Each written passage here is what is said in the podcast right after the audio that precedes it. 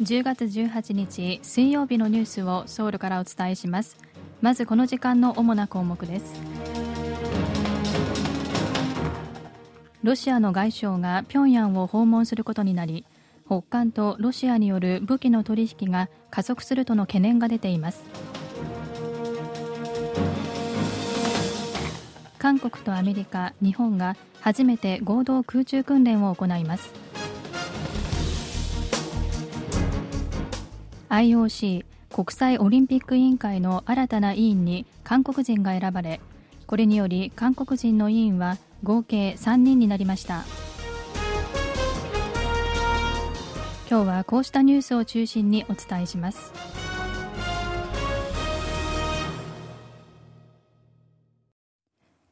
中国を訪問しているロシアのラブロフ外相が18日平壌を訪問します。北韓の金正恩国務委員長とロシアのプーチン大統領は先月ロシアの極東で会談した際軍事協力について協議したとみられていて武器の取引に関する議論がさらに加速するとの懸念が出ています。北韓は16日ラブロフ外相が18日から2日間の日程で平壌を訪問すると発表しました。ラブロフ外相は中国の習近平国家主席が推し進める巨大経済圏構想一帯一路に関する国際協力フォーラムに参加するため北京を訪問していて18日に開かれる中ロ首脳会談に同席した後平壌に向かうものとみられます。今回の訪問でラブロフ外相は北韓のチェ・ソンヒ外相と会談し先月の首脳会談で議論された内容について詳細を議論する見通しです。またプーチン大統領が北韓を訪問する日程の調整なども行われるものとみられます。アメリカが北韓とロシアによる武器取引の証拠をつかんだと発表していることもあり北韓とロシアの軍事協力がさらに加速するとの分析も出ています。韓国とアメリカの空軍と日本の航空自衛隊が22日、韓半島周辺で合同訓練を行います。3カ国による合同空中訓練はこれが初めてです。戦略資産や戦闘機を動員した合同空中訓練は、これまで韓米や日米がそれぞれ2国間で行ってきました。韓国軍の消息筋によりますと、今回の訓練はアメリカの戦略爆撃機 B52 を韓日米の戦闘機が護衛し編隊飛行する方式で行われ韓国と日本の防空識別圏が重なる区域などで実施されるということです。これまで韓日米の政府は3カ国による合同空中訓練は北韓が中距離弾道ミサイルを発射するなどの挑発を行った場合に実施する方針で協議してきました。ただ北韓の度重なる挑発など先制的に抑止力の強化に乗り出す必要性が高まっているほかアメリカの B52 が韓半島で展開される時期が重なったこともあり3カ国による合同訓練の実施が決まったということです。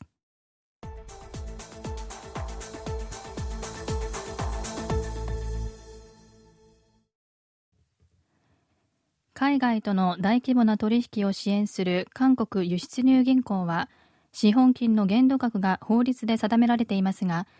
資本金が不足することによって政府が推し進める武器の輸出などへの影響が出ているとして限度額を引き上げるための法改正が検討されています。輸出入銀行の資本金の限度額について与党国民の力は現行の15兆ウォンから30兆ウォンに引き上げる改正案を最大野党共に民主党は35兆ウォンに引き上げる改正案をそれぞれ提出しています。輸出入銀行の限度額は2014年に8兆ウォンから15兆ウォンに引き上げられて以降変わっていません。政府間で行われる大規模な取引については納品と支払いが完了するまで輸出する側の政府が企業に対して契約額を保証するなどの仕組みが取られます。韓国は去年、ポーランドと17兆ウォン相当の武器の輸出契約を結びましたが、輸出入銀行からの融資が不足しているため、契約の締結が延期されていて、輸出入銀行の資本金の引き上げが必要だという声が強まっています。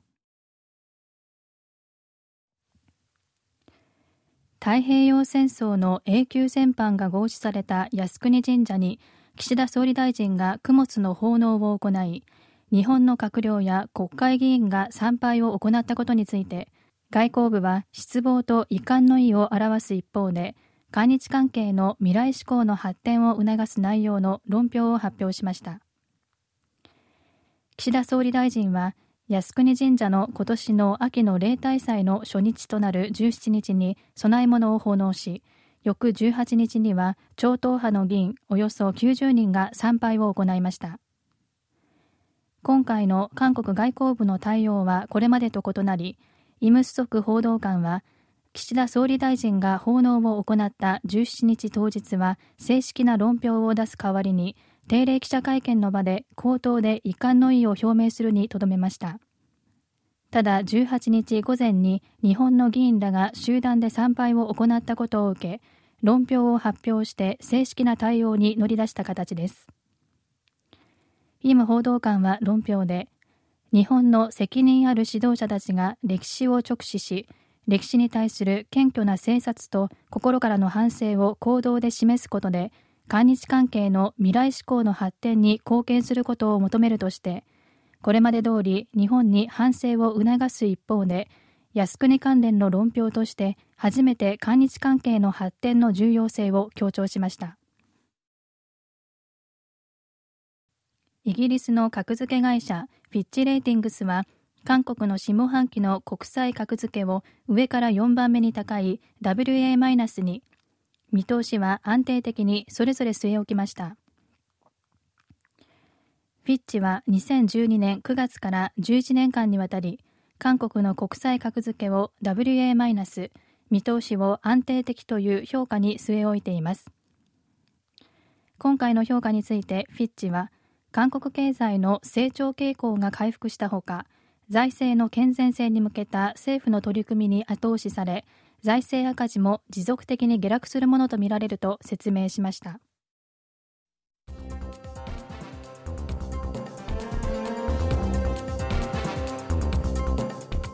こちらは韓国ソウルからお送りしているラジオ国際放送 KBS ワールドラジオです。ただいまニュースをお送りしています。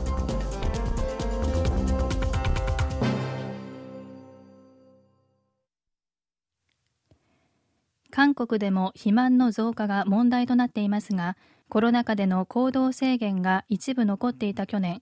韓国の成人の肥満率がおととしに比べて若干ながら上昇し3人に1人の水準に近づいていることが分かりました。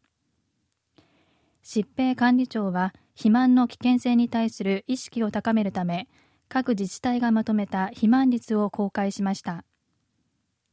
肥満率とは体重を身長の2乗で割った指数 BMI が25を超えた人の割合です。韓国の成人の肥満率は去年32.5%となりおととしの32.2%よりも0.3ポイント増えました。もともと増加傾向にあった肥満率は2018年の31.8%から2020年に31.3%へと小幅ながら減少しましたが新型コロナウイルスの感染拡大が長期化し運動量が減ったことで2021年から再び増加しました。中でも去年男性の肥満率は40.2%で女性の22%を大きく上回り30代男性の場合は51.4%と男女各年代別で最も高い結果となりました。去年から国際スケート連盟の会長を務めているサムスングローバルリサーチのキム・ジェウル社長が IOC 国際オリンピック委員会の新たな委員に選出されました。これにより韓国人の委員は3人になりました。IOC は17日インドのムンバイで開かれた総会で新たな委員を選ぶ投票を行いキム会長は賛成72票反対1票で当選しました。